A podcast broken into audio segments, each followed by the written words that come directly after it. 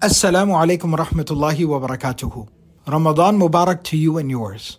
This Ramadan, as we all gather to share a meal with our loved ones, we need to remember those in Gaza who are also gathering to share a meal with so many who aren't there that were just there a year ago. Since October the 7th, the Human Development Fund has assisted over 200,000 people in Gaza, providing them with essential aid such as food baskets, water, hot meals, winter items, shelter, hygiene kits, and baby formula. Your generous contributions are making a significant impact, especially in Rafah. Let's sustain this momentum and continue providing crucial support during this sacred and blessed month. Please visit hdfund.org slash qalam. That's hdfund.org slash qalam, Q-A-L-A-M, to learn more about our global reach this Ramadan and choose where you'd like to direct your support during this blessed month. May Allah subhanahu wa ta'ala make this month a time of mercy, solace, acceptance, and triumph for the ummah of Rasulullah sallallahu alayhi wasallam. And may Allah continue to use all of us as a means and never replace us. Ameen Ya Rabbil Alameen. You're listening to Qalam Institute's podcast series, Sirah, Life of the Prophet, by Sheikh Abdul Nasir Jangda. Visit us on the web at qalaminstitute.org or find us on Facebook at facebook.com slash Qalam Institute. بسم الله والحمد لله والصلاة والسلام على رسول الله وعلى آله وصحبه أجمعين السلام عليكم ورحمة الله وبركاته Inshallah, continuing with our series on the life of the Prophet sallallahu alaihi wasallam, Asiratun Nabawiyah, the prophetic biography. In the previous sessions, we've been talking about the landmark event of Islamic history and the life of the Prophet ﷺ, and that was the migration, the hijrah from Mecca to Medina. And we've talked about this in many different stages and phases, uh, in different parts of the story, as we've done throughout the entire, you know, series on the life of the Prophet ﷺ here, the entire Sirah podcast. We always try to um, take apart each incident, no matter how much, uh, how many sessions it requires, and in detail, try to break down each uh, aspect of these major events from the life of the Prophet ﷺ. And the hijrah itself is no different, is no exception to that. So when talking about the hijrah, the, the migration of the Prophet ﷺ from Mecca to Medina, we have discussed a few different elements of the uh, of the incident. Where we left off last time was talking about the Prophet ﷺ in the cave of Thawr, seeking refuge, taking refuge from the people that were chasing after him. And then when the Prophet ﷺ leaves, after three days in the cave of Thawr with his travel companion, his best friend Abu Bakr as-Siddiq, radiallahu ta'ala anhu, may Allah be pleased with him, they depart from the cave of Thawr and we talked about how Suraqa bin Malik, this one of the individuals from Mecca, Suraqa bin Malik, comes after the Prophet ﷺ and is pursuing the Prophet ﷺ for the reward money that is being promised and offered for bringing the Prophet ﷺ back to Mecca or even killing him, billah. And the miraculous event that takes place where the Prophet ﷺ, in one narration, he says, uh, he even makes dua, he turns to Allah subhanahu wa ta'ala and says, Oh Allah, handle him, take care of him for us. Um, Allahumma kfinahu bima shi'ta. Oh Allah, you handle him however you see fit. And how the legs of his horses, uh, of his horse keeps singing in, sinking into the ground. Like his horse is getting sucked down into the earth. And then the second that he backs away from there, the horse is able to come back out from the earth again, from the ground again. And this keeps happening, going on back and forth, back and forth, uh, until he finally gives up and tells the Prophet ﷺ, "I'm fine, fine, I won't pursue you. And that's when the Prophet ﷺ tells him, that's fine. Now don't tell anybody else where we're at and cover for us. And he offers the Prophet ﷺ some food or some supplies or something. And the Prophet ﷺ says, La hajata li fi dhalik. I don't need any of that. Just don't tell anybody that you saw us here. And he in fact goes back and anybody that he sees on the way going that direction, he's looking for the Prophet ﷺ. He says, don't worry, I've already covered this route. It's all good. I've already covered this route. And when he gets back to Mecca, of course, then he keeps talking about this later on when he hears that the Prophet ﷺ has reached Medina, Quba. Then he starts talking about this incident and explaining how unbelievable it was. And he has even a back and forth with Abu Jahl, because Abu Jahl doesn't want him informing people of this miraculous incident. But nevertheless, we talked about that story and how eventually Suraqa bin Malik accepts Islam. So when they left from the cave of Thawr, and I kind of mentioned this before, but the Prophet of Allah sallallahu alaihi wasallam, I talked about this, where Abu Bakr radiallahu ta'ala had arranged two rides, two transportation for the Prophet sallallahu alaihi wasallam and himself. And when he brings the transportation, the camels are brought, he says, "Irkab fidaka abi wa ummi ya Rasulallah." Please, you know, um, you know, board the animal, get on top of the animal, o, o, Messenger of Allah. May my father and mother be sacrificed for you. And the Prophet ﷺ said, Inni la arkabu ba'iran li. I will not ride an animal that I personally have not purchased. No free rides here. Nobody gets a free ride. And this is from the ethics of the Prophet ﷺ, not to ever, ever, in the slightest bit, take any advantage of anyone, not even one of his most loyal followers, supporters, and friends. No, the Prophet ﷺ just did not set a precedent where anyone would ever take advantage of anybody else. Religious knowledge, religious leadership, spiritual leadership is not an excuse to take advantage of people. But the Prophet of Allah ﷺ set the bar very, very high and exemplified ethics and morality. That the more knowledgeable somebody is, the more spiritual they are, the more higher in the ranks of leadership that that person is, they are more obligated to display a higher level of character. And so the Prophet ﷺ said, La arkabu ba'iran laysali. I will not ride an animal that does not belong to me. So Abu Bakr radiallahu ta'ala anhu says, فَهِيَ لَكَ يَا رَسُولَ اللَّهِ I'm giving it to you, O Messenger of Allah. It's a gift for you. بِأَبِي أَنْتَ وَأُمِّي يَا رَسُولَ اللَّهِ I would sacrifice anything for you, O Messenger of God. I'm giving you this ride, this animal. He said, لا. He said, no. وَلَكِنْ مَثَّمَنُ الَّذِي ابْتَعْتَهَا بِهِ He says, rather tell me, how much did you purchase this animal for? How much did you purchase this transportation for? Then finally, Abu Bakr radiallahu ta'ala anhu, al-amru fawqa al-adab, the Prophet ﷺ is commanding him.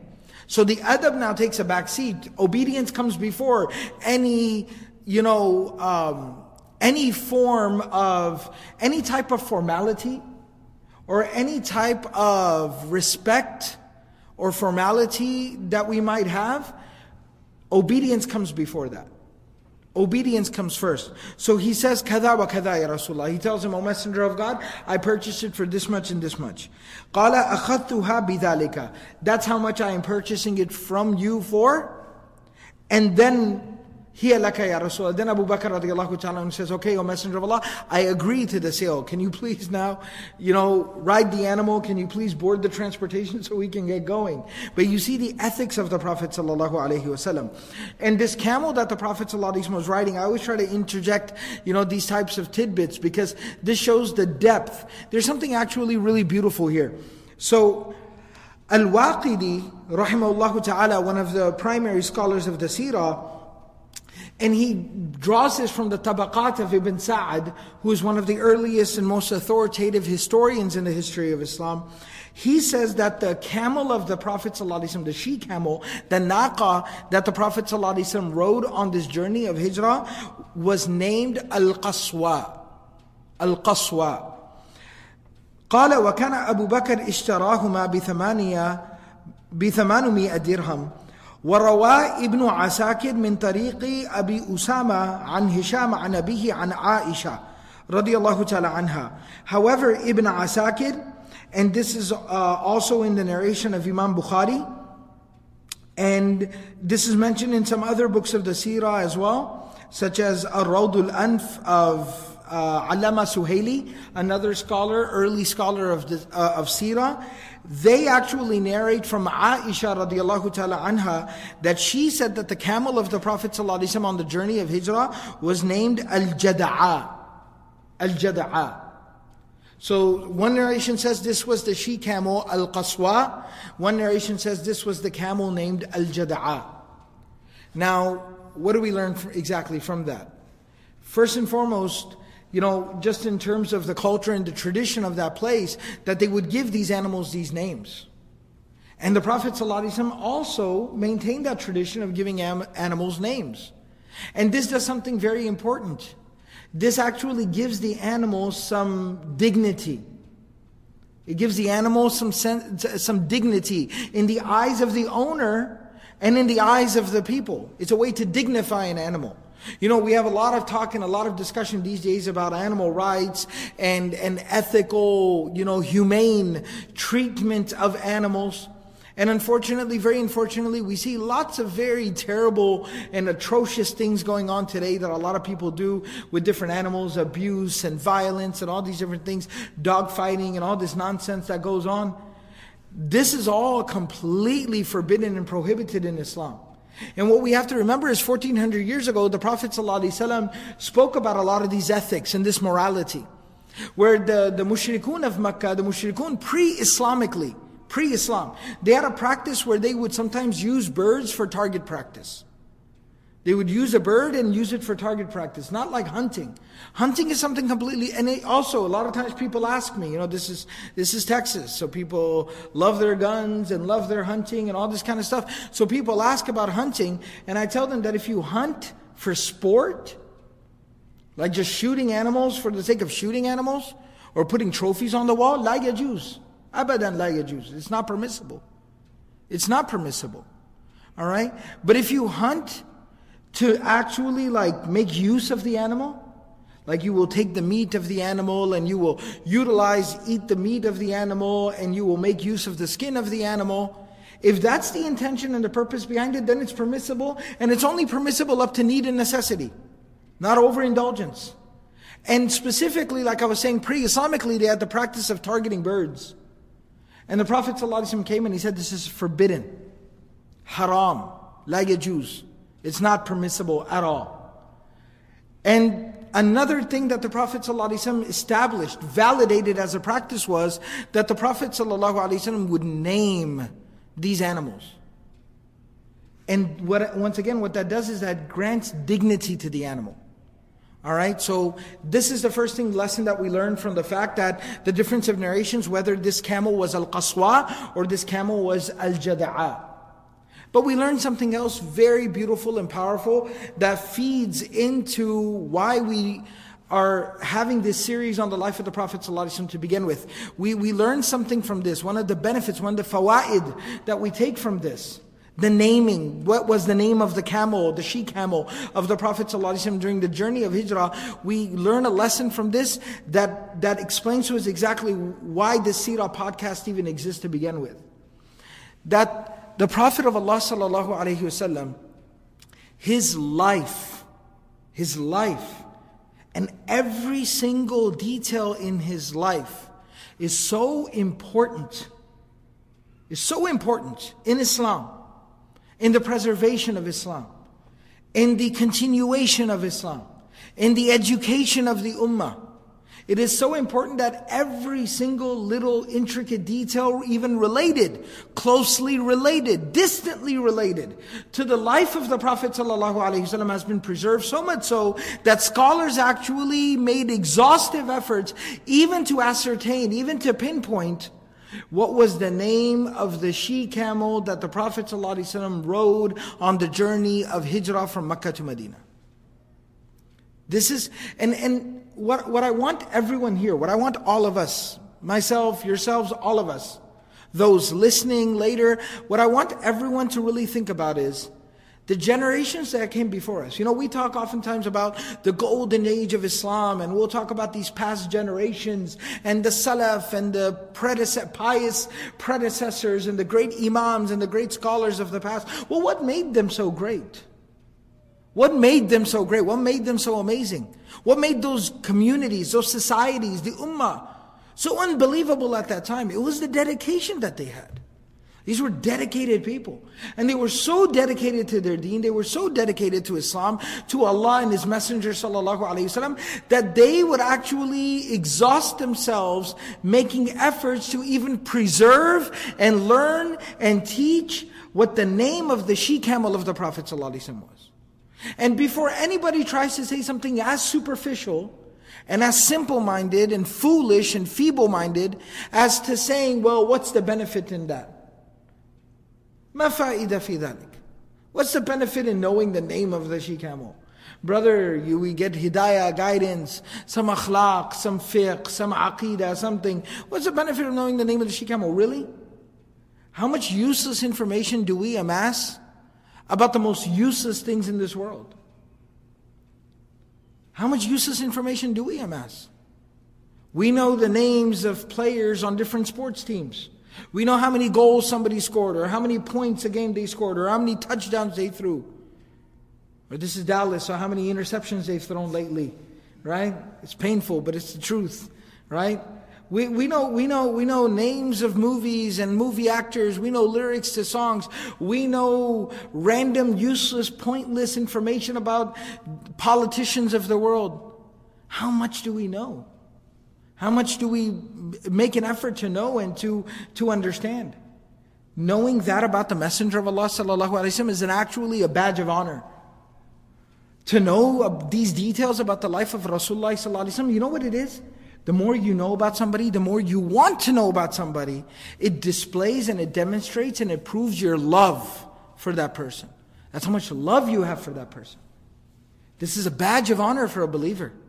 This is how much I love my Messenger Sallallahu I cannot hear enough about him. I cannot learn enough about him. I cannot talk enough about him. This needs to be our engagement with the Quran and with the seerah of the Prophet ﷺ. That needs to be our approach. We can never know enough or too much. Because it's an endless ocean of benefit. And that's why Allah subhanahu wa ta'ala provided these, these sources for us. So moving along now, they depart from the cave of Thawr. They have the incident, the run-in with Suraqa bin Malik, which we talked about in the previous session. Now they proceed forward, and there's a couple of very interesting incidents. Um, a couple of very fascinating experiences that not so much the Prophet ﷺ had, but other people had with the Prophet ﷺ. So, one other very famous story and incident that occurred on the journey of the hijrah, the migration from Mecca to Medina, is known as the hadith of Umm Ma'bad. Hadith Umm Ma'bad. Umm Ma'bad was this woman, this elderly woman, who was, um, you know, she was like a Bedouin, like a villager woman, who lived out, you know, kind of like out in the countryside. She lived out there and it was her and her husband, and some of the narrations also mention a couple of sons, a couple of children. And she lived way out there, and they were very simple, poor country folk. They didn't have much. They had a couple of goats, and that was pretty much it. And the husband had gone out with a few more goats that they had to try to find some green patch of land somewhere where he could go and graze some of the goats and some of the sheep that they had. And back at home, she just had a couple of goats, and that was pretty much it. The Prophet of Allah sallallahu alaihi wasallam and Abu Bakr as-Siddiq radiallahu are passing through there. While they're passing through there, they kind of stop nearby, and you know she sees them, and they go to her and they inquire. Some of the narrations mentioned they kind of went to her and inquired, like, "Is there any possibility of some hospitality or something?" And understand that that's not like begging or asking or imposing. That was the culture of that time. That was understood. It was almost like the law of the land. Right? That's why I was explaining to the students as well in the, in the, at the seminary that when we read the story of Kahf, when we read the story of Kahf, and when Musa alayhi salam and Khidr, you know, they, they arrive in that town, and then when they arrive in that town and the people of that town don't provide any hospitality for them, why is that such a big deal? And then that's when they see the wall falling and Khidr starts repairing the wall. And Musa alayhi salam says, why didn't you just go ahead and get hired to do this job so they would have paid you? Why is that such a big deal? Why is he correcting him? Because it was considered to be like a law of the land at that time. It was like tribal law. It was an understood law. It was an unwritten rule that everyone abided by that when you have travelers coming through, you offer something. You take care of them. They didn't have hotels and restaurants and this kind of stuff. So you take care of people that are passing through. It was understood. Alright, so the Prophet of Allah sallallahu and Abu Bakr radiallahu ta'ala go to inquire that is there any opportunity, any, you know, possibility of any hospitality. So she says, فَقَالَتْ وَاللَّهِ مَا عِندَنَا طَعَامٌ وَلَا لَنَا مِنْحَةٌ وَلَا لَنَا شَاتٌ إِلَّا حَائِلٌ She says, Wallahi, I swear to God, we don't have any food. we don't have any type of, you know, provision. We don't even have any animals that I could milk and provide milk for you, except for one goat or sheep that is actually pregnant, expecting. And that's pretty much all that we have. Um, in another narration, she says that, you know, we, I have a couple of goats here but none of them really have any milk or anything like that and you know they themselves are really malnourished. Even a couple of goats that i have here are very malnourished. So this is the conversation that they basically have and so from here now there's a couple of different narrations. One of the narrations that's very fascinating and again you see the quality of this woman umm ma'bad she act, he, the Prophet ﷺ Abu Bakr in one narration, they go back to where they're kind of camped out, staying the night. They go back there. She eventually sends her, one of her sons with a knife and one of the goats. She says, take one of the goats. It's, it's a weak animal, but what can you do? We don't have anything better to present. Take one of the goats and take this knife, go over there, offer it to them, and say they are free to slaughter the animal, build a fire for them, and they can cook the meat and they can have it. So after she turns him down, she feels bad. She goes, Fine, we'll just give one of the animals. It's not much, but I don't have anything else. And when the son comes to the Prophet, he actually says, No, no, no, you keep the knife, bring the goat here. And some of the other narrations, right then and there, when she tells the Prophet ﷺ that I don't really have anything else, uh, we don't have any food or anything to give to you, I just have these malnourished goats or sheep, that's all we got. Then the Prophet of Allah ﷺ says, Can I see some of the animals? Do you mind if I see some of the animals? She says, Absolutely, go. فَمَسَحَ ضَرْعَهَا بِيَدِهِ We've read about stories like this earlier, like when Abdullah bin Mas'ud radiallahu ta'ala anhu became Muslim. So the Prophet ﷺ says, Bismillah, makes dua to Allah subhanahu wa ta'ala, wada'allaha, he makes dua to Allah, says Bismillah, and he touches the udder of the animal. And she says, it swelled up right in front of my eyes. And the Prophet of Allah ﷺ asked for some type of a bowl or a dish, and she had this huge pot, that's all she had. So he says, Give it here. And the Prophet ﷺ starts milking the animal to the point where it says that the pot became completely full. She's like, This is like, there's no explanation for how that much milk would come out of one animal. But he fills up the pot. And then he says, Drink. Ishribi. Ya ummi ma, ya, ya umma ma'bad ishribi. He says, Oh Ummu Ma'bad, drink. And she, again, I, I, I'm trying to emphasize that she's a woman of character. She says, Ishrab fa'anta ahaqqu bihi. You drink, you deserve it more, you are my guest. You are my guest, and you're the one that's brought this, you know, blessing to us. فَرَدَّهُ عَلَيْهَا فَشَرِبَتْ But look at the character of the Prophet ﷺ. She didn't say, no, you drink, you're more deserving. And he said, okay, thank you right? The Prophet ﷺ said, no, no, no, you drink. Insisted until she finally drank. And he told her, drink more and more. Then he said, bring me another one of the goats, or another one the sheep. And then again he started to Bismillah, made dua to Allah and started milking the animal until he filled up the pot again. And then he made uh, the, the guide that was with them on the trip, he made him drink. Then again he calls for another, to drink to his full. Drink more, drink more, drink more. And then he fills up another thing with another animal, another bowl. And then he makes Abu Bakr radiallahu ta'ala drink till he's full.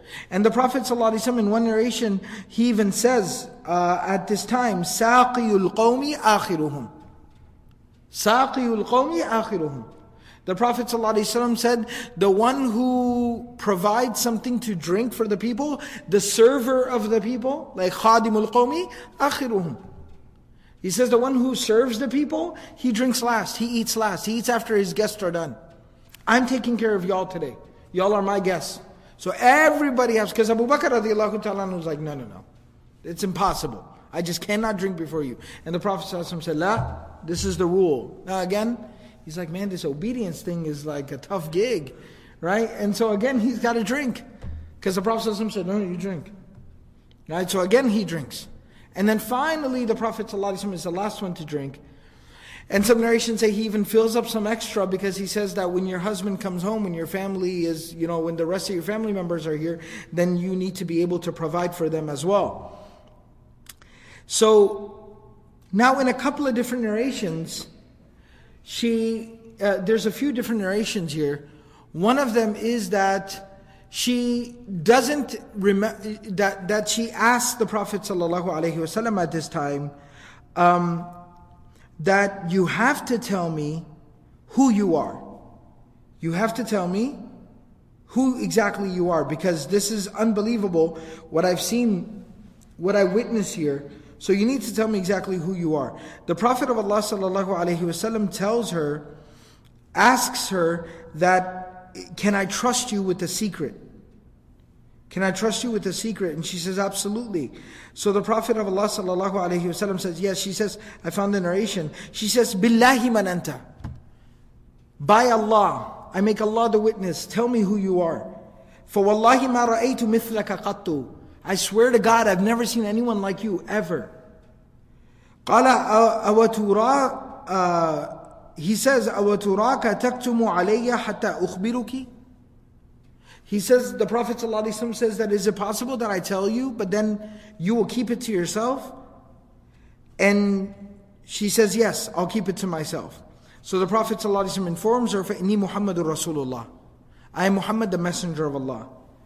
Um, and then she says, أنت الذي تزعم قريش أنه صابي the she says, Are you the same one that the Quraysh says that who has abandoned the religion of the forefathers?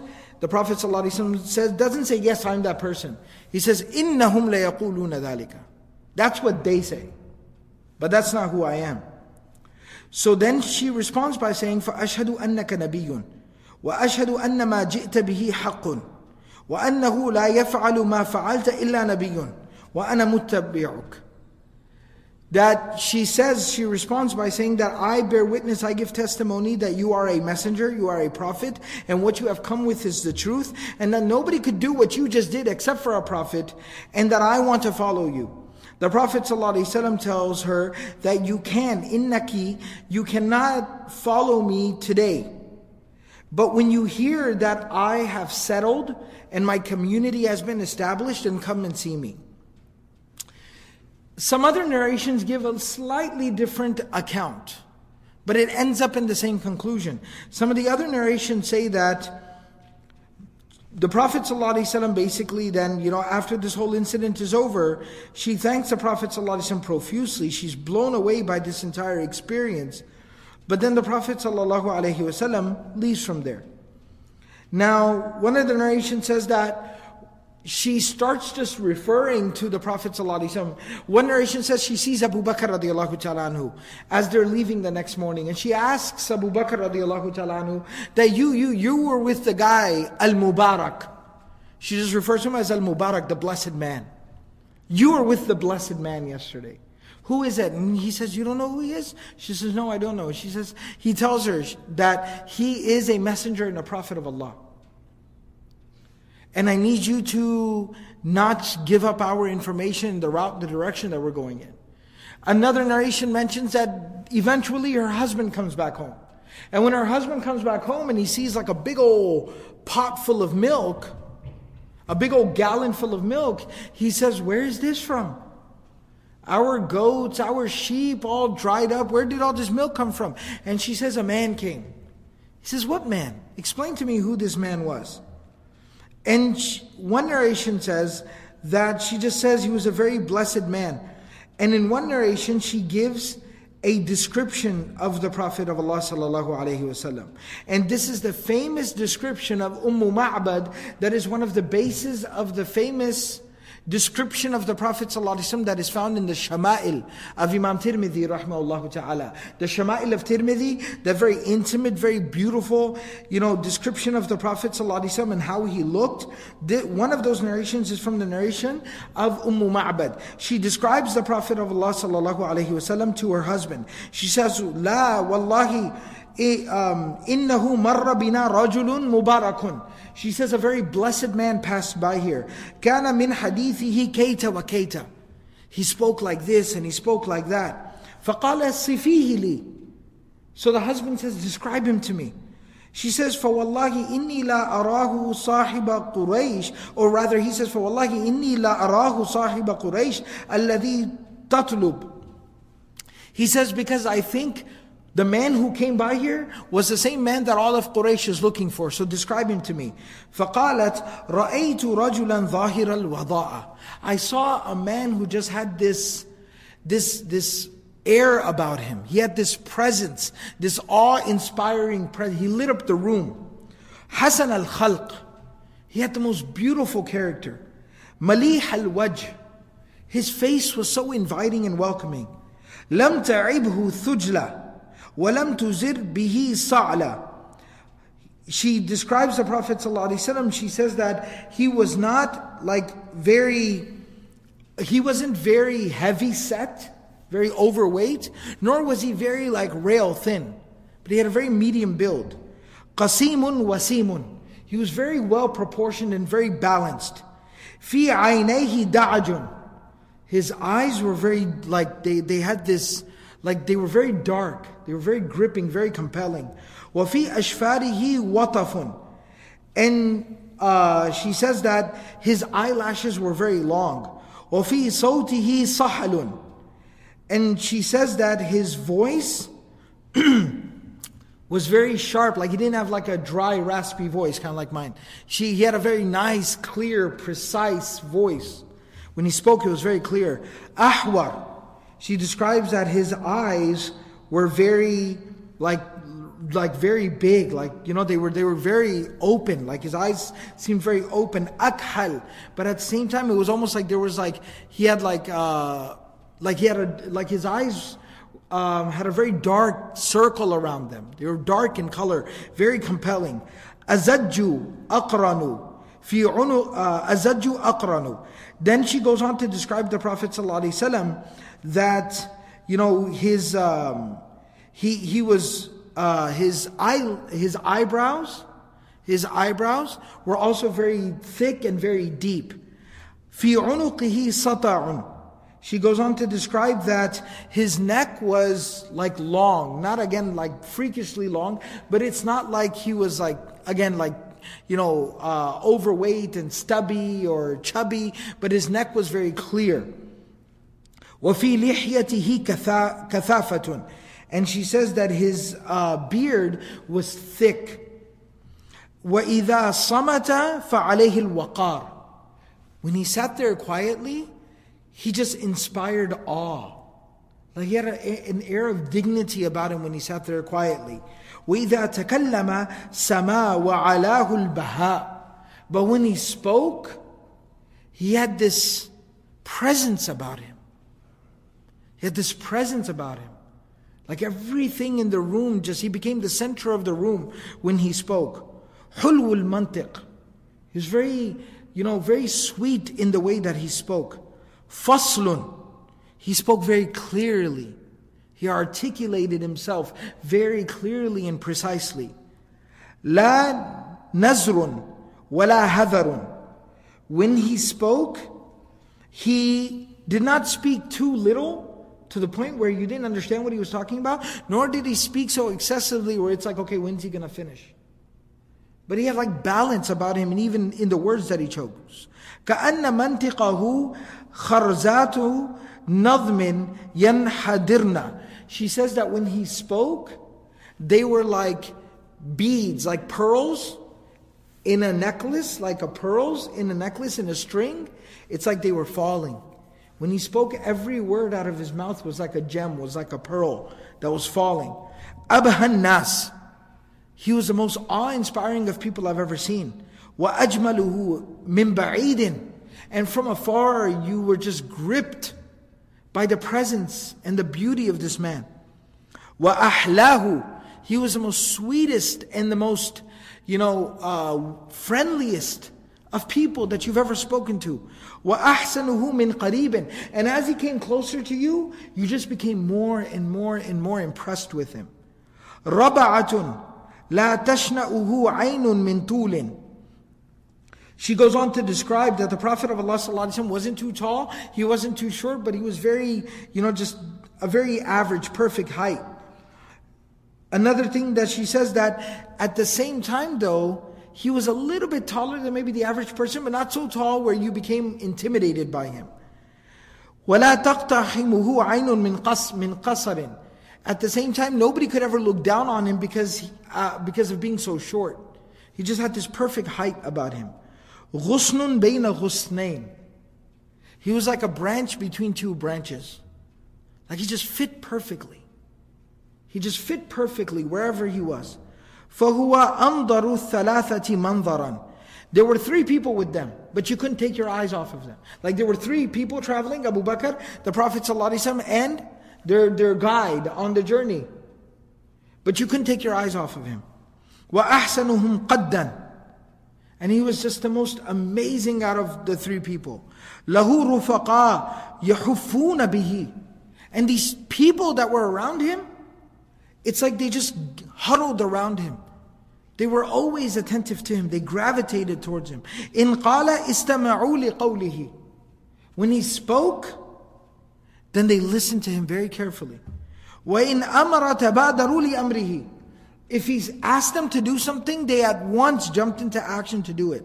مَحْفُودٌ مَحْشُودٌ She goes on to describe the Prophet ﷺ that they would, they gathered around him and they were waiting at his every beck and call. Abisun wala munaffadun.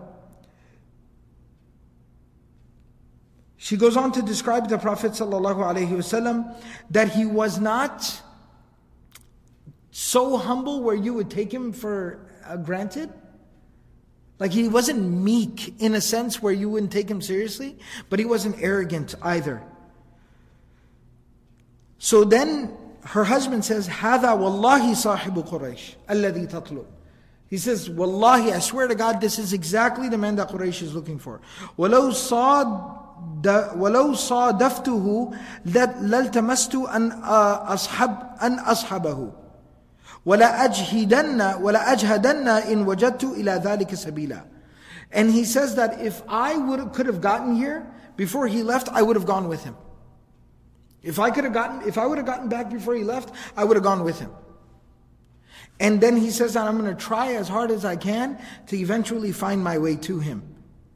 Another narration says that some of some other people who I guess were looking for the Prophet of Allah sallallahu alaihi wasallam, they came by there and they said that فَسَأَلُوا عَنْهُ right? They hatta balagu umma ma'bad. They reached Umm Ma'bad, some of uh, uh, a search party from Quraysh. فَقَالُوا أَرَأَيْتِ مُحَمَّدًا Have you seen Muhammad? So she said, uh, مِنْ حِلْيَتِهِ كَذَا وَكَذَا And they started describing the Prophet. He looks like this, he looks like that, he's got this person with him, that person with him. Have you seen him? Have you seen him? فوصفوه لها They started describing the Prophet ﷺ. فقالت ما أدري ما تقولون I don't know what you people are talking about. Stop talking. Just too much noise. You're just making a lot of noise. I don't know what you're saying. Nobody cares about anything you're talking about. And she just tells them that قد قد ضافني حالب الحائل. All I know is that a man came here who was able to get milk out from a malnourished goat. That's all I know. There was a man here who found a way to milk a goat that has no milk in it. That's all I know.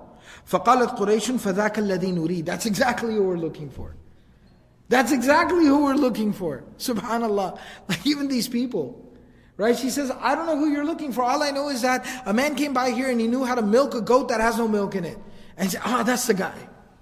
That's exactly the guy we're looking for.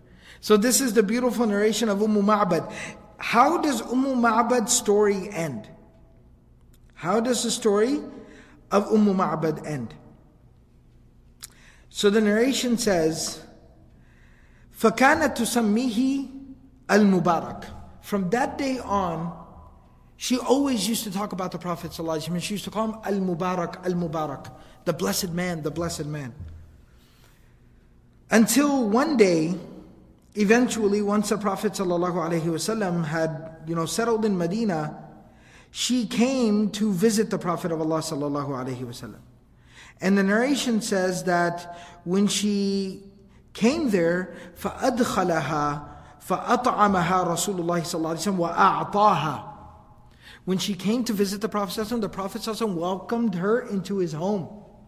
And the Prophet himself served her food. And the Prophet himself went and got her something and gave it to her as a gift. He honored her.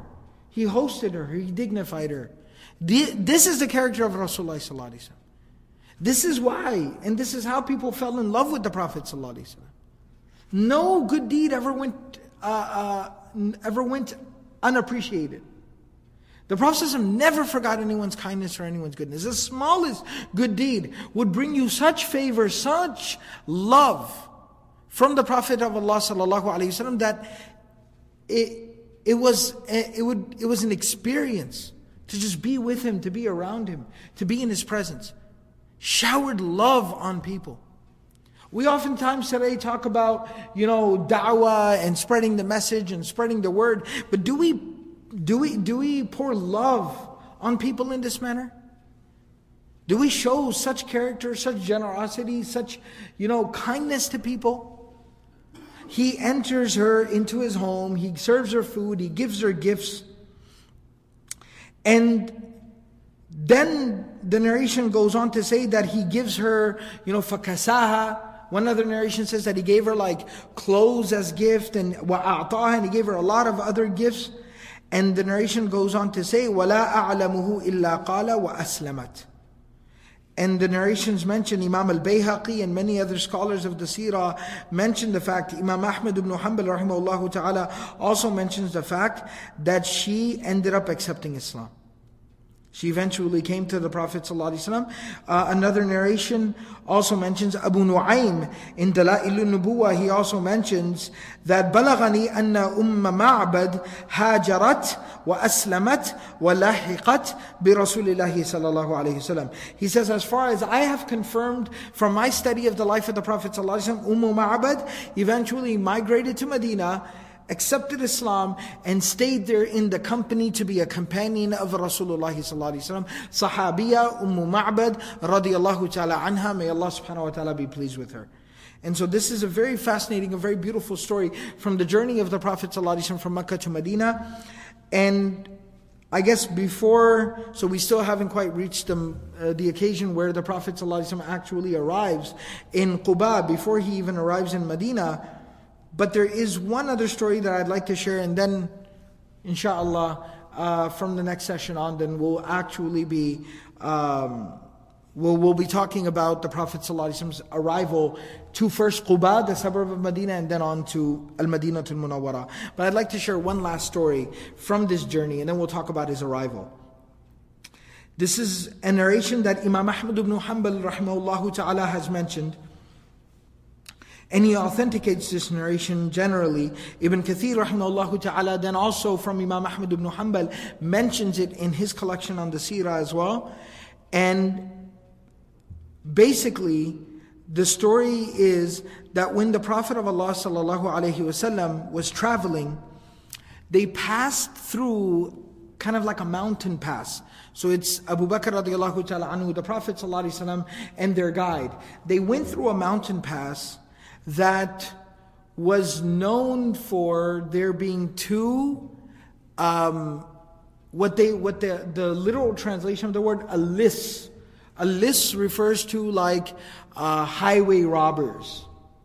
It's called highway robbers. And what that basically means is like people like two guys were very notorious on that path who worked together and they used to what would be our equivalent of carjack people They would carjack people. As people were kind of passing through there, you know, they stop at the stoplight, then they would run up and they would carjack them. They would rob people on this route, on this path. Unsus- unsuspecting travelers, novice travelers who were passing through this mountain pass, they would rob them. So the Prophet of Allah ﷺ heard about them.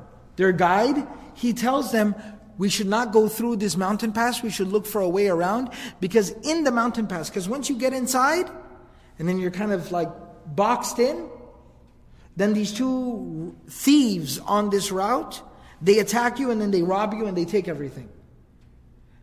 So he tells the Prophet ﷺ, I strongly advise that we try to find a way around here.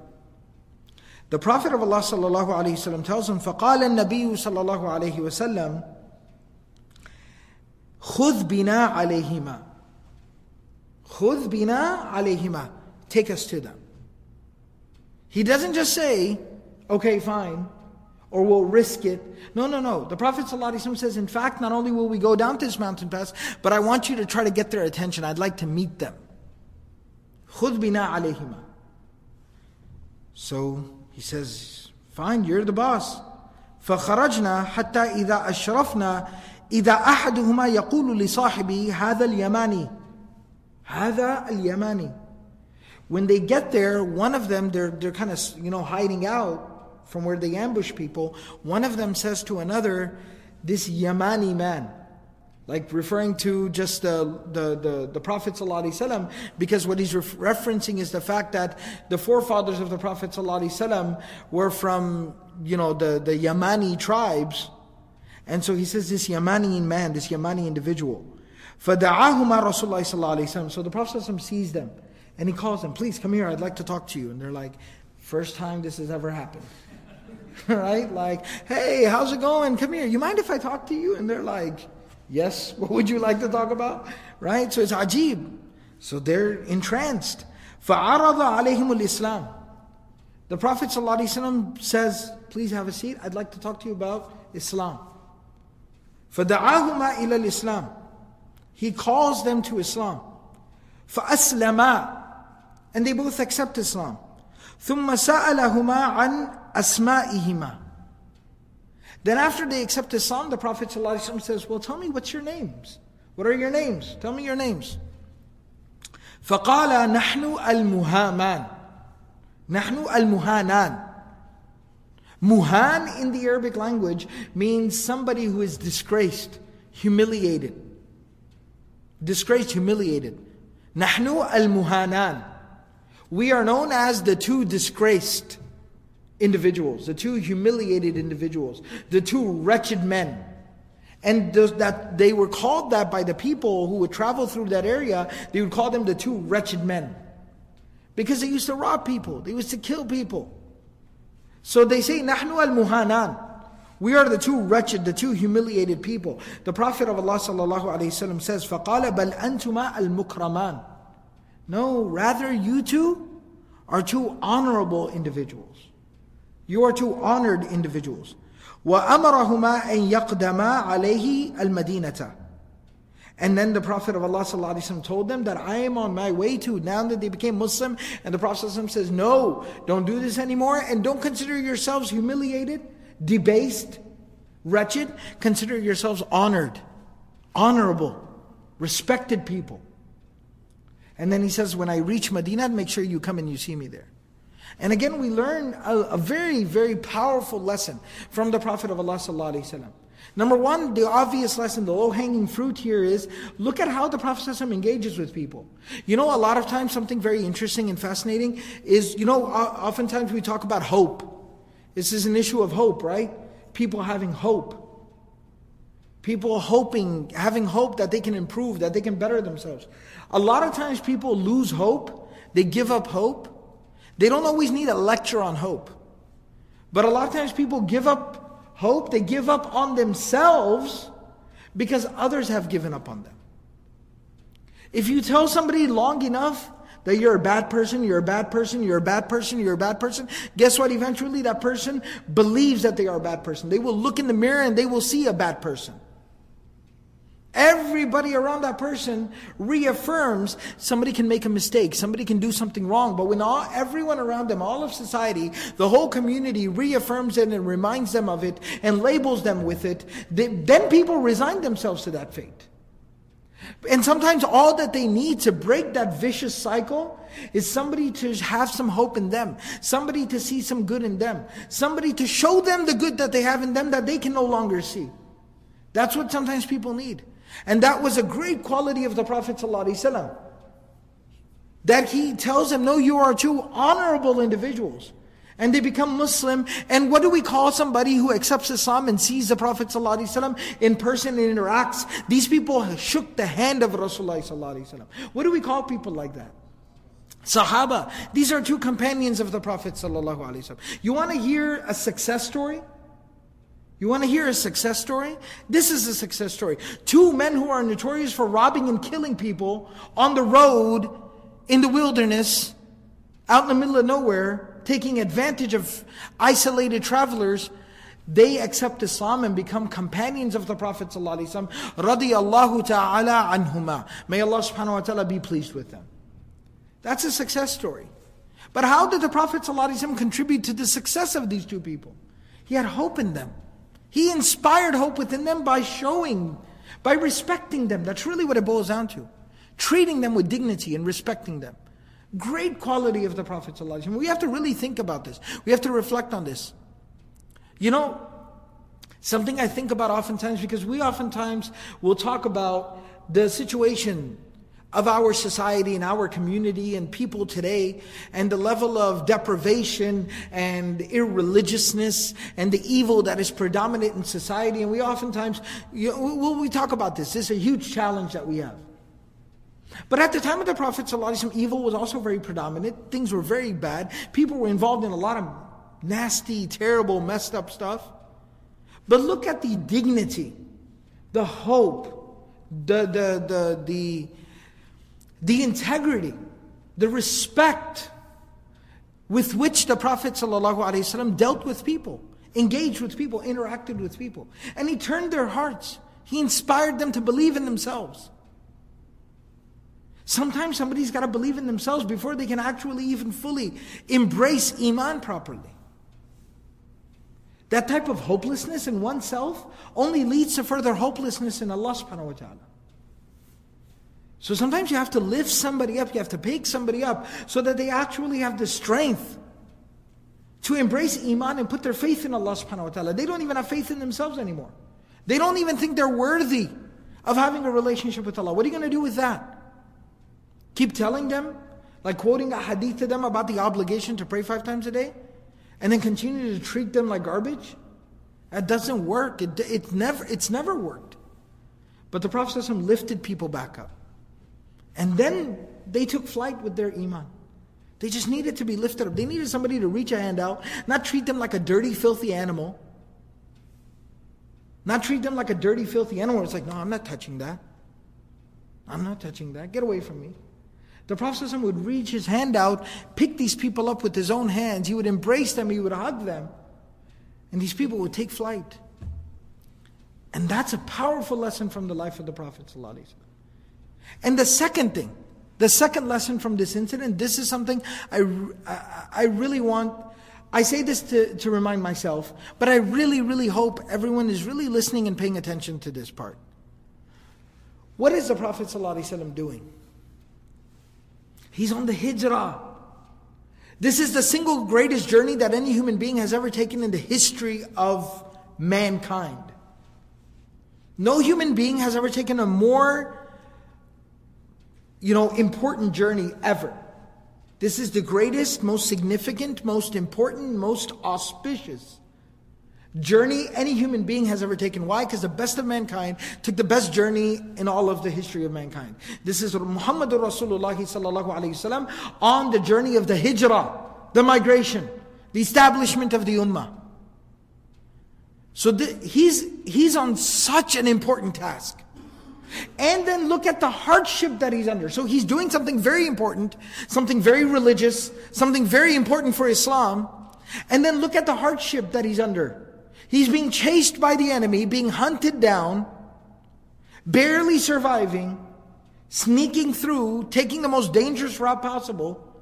And in spite of all of these circumstances, he's doing something so important and he's already under so much pressure and he still has time. He still has time. He still can go to the trouble. He still is willing to inconvenience himself to the extent of going and tending, taking care of, looking after, interacting, talking with two thieves, two criminals. the Prophet how would we react to that? Like, brother, I, yes, very good, very important, but brother, I'm very busy right now. I'm doing something very important. What we do is we drink our own Kool Aid, right? We sell, we buy our own stock. We prop ourselves up. This is ujub. It's like being enamored with yourself. I am doing something so great, I cannot be bothered by this riffraff. And this is a very common, very prevalent attitude in the Ummah today. I, I hate to say it, it breaks my heart to say it. Scholars, even Imams, activists, volunteers, organizers, workers, organizational leaders, this is such a prevalent attitude in the Ummah today. I'm doing something very important. I cannot be bothered with the riffraff. Right? Such a prevalent attitude, but this was not the attitude. Nobody, anybody who tries to say, oh, brother, you know, that's too simplistic of a view. There are people who have to work at a higher level. We need people to work at a higher level. I don't care who you are, what you've convinced yourself that you are doing, Nobody is at a higher level than Muhammadur Rasulullah And the Prophet had the time and the ability and the willingness to go and sit down with a couple of criminals. He had that time. And let me tell you something else very important about the prophetic model of tarbiyah.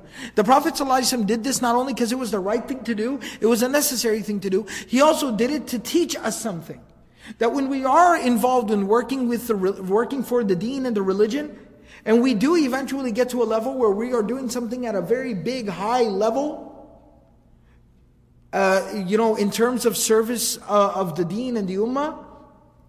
And the higher of a level that we get to, the more important that it becomes that we from time to time, that we regularly make out time to come back down to level, the ground level. We come back down to the ground sometimes and Interact with the people on the ground. Engage with the people down, you know, in the filth that the people are in. When we climb way up high onto our ivory members, and we're sitting around our big, you know, executive meeting desks, and we're sitting in our lofty, prestigious offices and conferences and councils and whatever somebody's, you know, area of work in the Ummah is, it is very important that every now and then you roll up your sleeves, you go down there and get your feet dirty, get your hands dirty. Otherwise, you'll lose sight of what's important. Muhammad Rasulullah had time. He inconvenienced. How, how much are we willing to inconvenience ourselves for the people? It was a powerful lesson our teachers always used to remind us. Always remember every single time you see anyone, a man, a woman, an elderly person, a child, no matter who the person is, where they're coming from, what's going on with them, remember this is a human being. This is a human being and this is a potential ummati, follower of the Prophet ﷺ. This person, this person right here in front of me is the same person that the Prophet ﷺ would make dua for all night long that the Prophet ﷺ would cry for, that the Prophet ﷺ shed his tears and his blood and his sweat for, he sacrificed for, he prayed for these people, and he will intercede on this person's behalf on the day of judgment. And so it is an honor and a privilege for me to be able to be at the service of this person, to be able to serve this person. And the second I think I'm too good for that, I need to go back and I need to really think about what I'm actually doing and who am I doing it for. Am I now still serving Allah? Am I still serving the deen of Allah? Am I still following in the footsteps of Muhammad Rasulullah who sat down with a couple of criminals on the journey of the hijrah? Risked everything for the salvation of two men? Or am I at this point in time feeding more of my ego and my own image of myself? My self projected image of myself. May Allah subhanahu wa ta'ala guide all of us. And may Allah subhanahu wa ta'ala grant us the ability to serve the deen of Allah as the Prophet of Allah sallallahu alayhi wasallam demonstrated for us. جزاكم الله خيرا السلام عليكم ورحمة الله سبحان الله بحمده سبحانه